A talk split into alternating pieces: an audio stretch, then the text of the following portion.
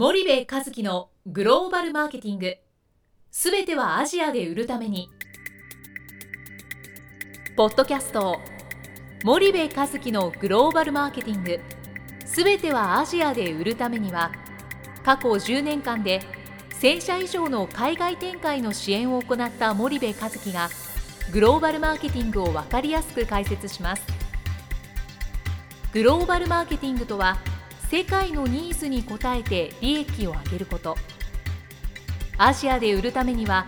ものづくりプラスグローバルマーケティングを武器とした戦略を持たなければなりません。日本には素晴らしい企業が多く存在します。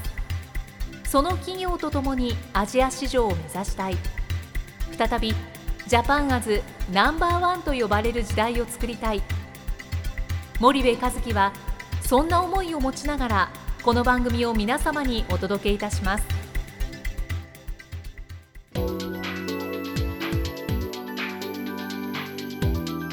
こんにちはナビゲーターの東忠夫です。こんにちは森部和樹です、じゃあ森部さんあの今日はあの素敵なゲストをお迎えしてるんですけども、えー今日のゲストはですねハウス食品グループ本社株式会社専務取締役国際事業本部のお経営企画担当の、えー、広浦さんにお越しいただきました。広浦さんどうぞよろしくお願いいたします。はい、広浦です。どうぞよろしくお願いしお願います。します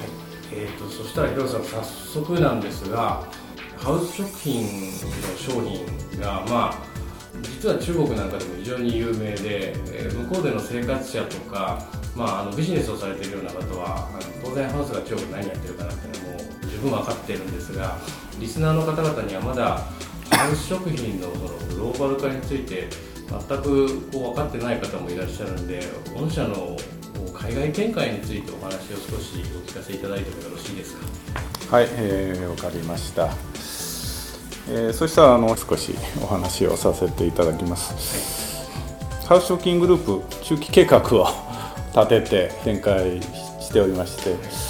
て、で今ちょうど第4次の中期計画に取り組んでます。えーこれは年度でいきますと2012年から14年の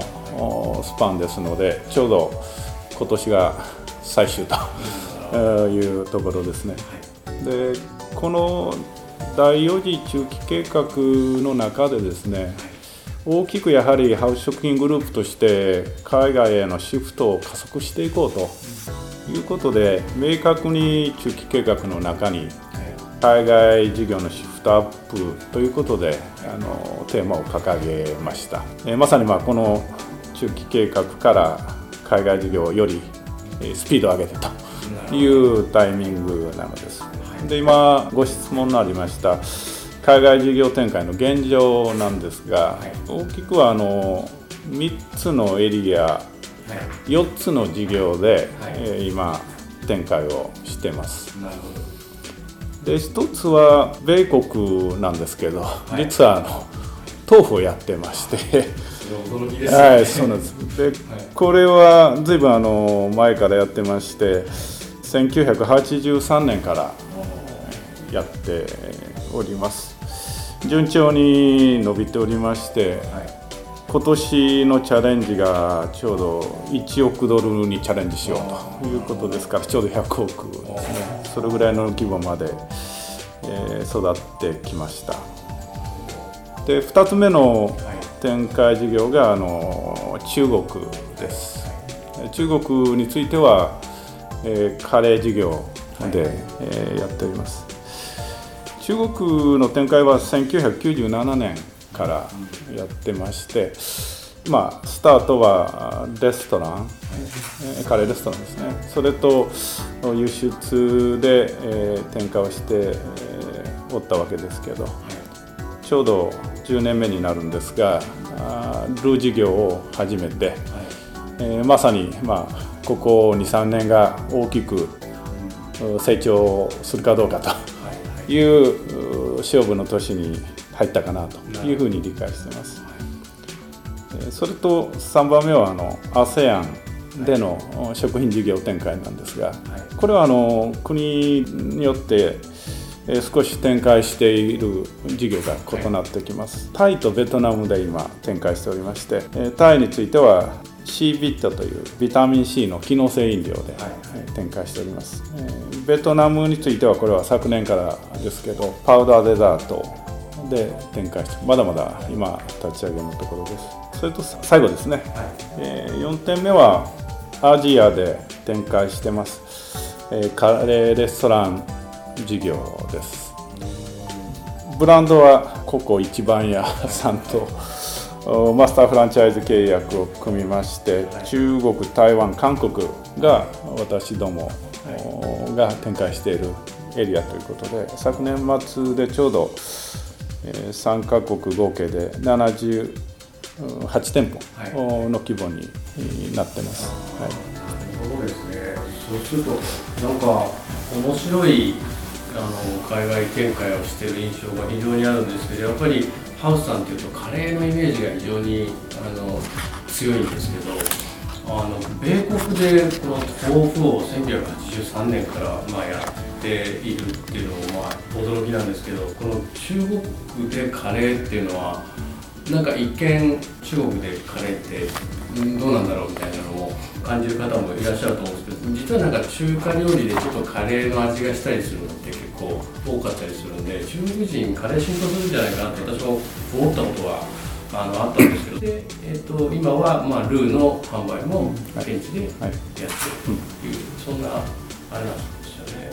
で ASEAN は ASEAN で、えー、まああのいわゆるシービットとそれからデザートをベトナムでということなんですけどなんかエリアでそれぞれこうやってることは異なるんですがこれはやっぱりその現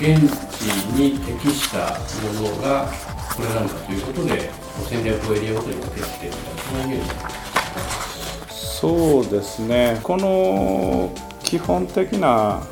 考え方につきましてはやはりえー、現地現地のその生活のニーズであるとか、はい、食のニーズ、はい、うんそれを我々がどう理解してそこに提供できる、えー、我々のものは何かっていうふうに考えてるのが、まあ、ベースなんです。特に先進国成熟エリアの米国なりヨーロッパですね、はい、えー、ここにつきましては非常にやはり食の需要分解も進んでますし健康志向もどんどん進んでますし食そのもののやはり外部化っていうのも進んでますから、まあ、このエリアにつきましてはやはり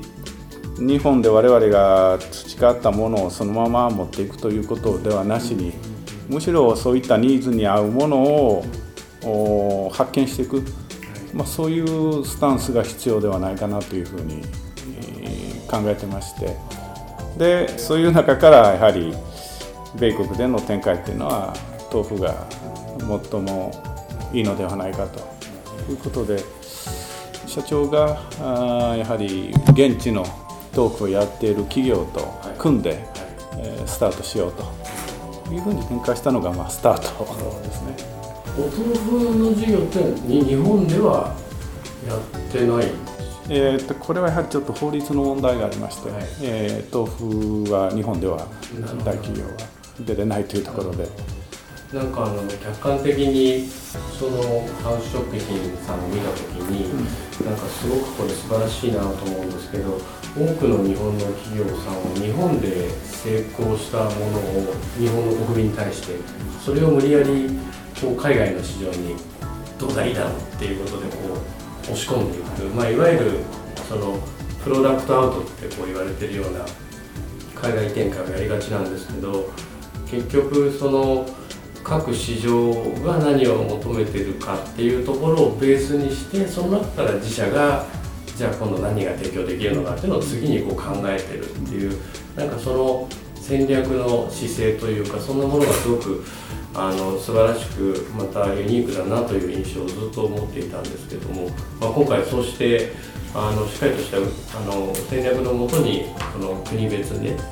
あの売ってるものを変えてるっていうのは分かったんで非常にあの勉強になりました。面白いですよね。タイなんかはやっぱりこのビタミンドリンクっていうのがやっぱいいっていうそのなんかあったんですかね。そのこれが市場で求められてるんだみたいな。そうですね。あの先ほど、まあ、米国欧州の話しましたけど、はい、少し新興国成長エリアの我々のその捉え方なんですけど、はい、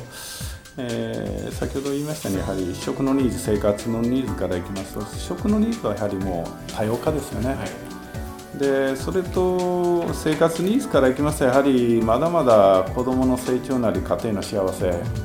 えー、やはり健康というところもまた別の意味で重要なファクターになっていますから、まあ、そういう意味では我々グループとして持っているこれは C 線の国内のブランドなんですが、まあ、それを持っていくことができるのではないかと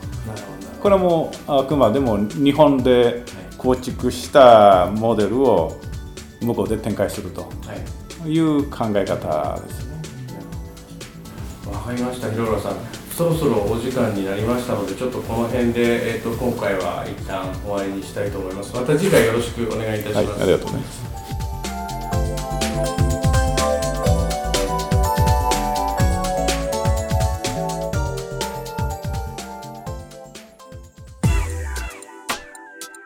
本日のポッドキャストはいかがでしたか？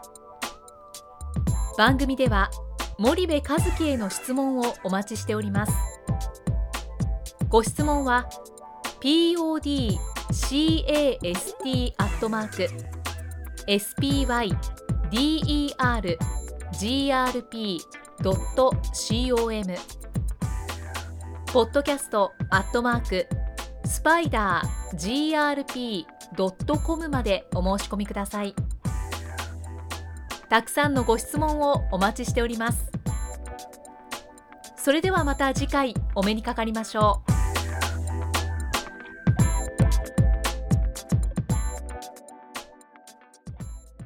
森部和樹のグローバルマーケティングこの番組はスパイダーグループの提供によりお送りしました。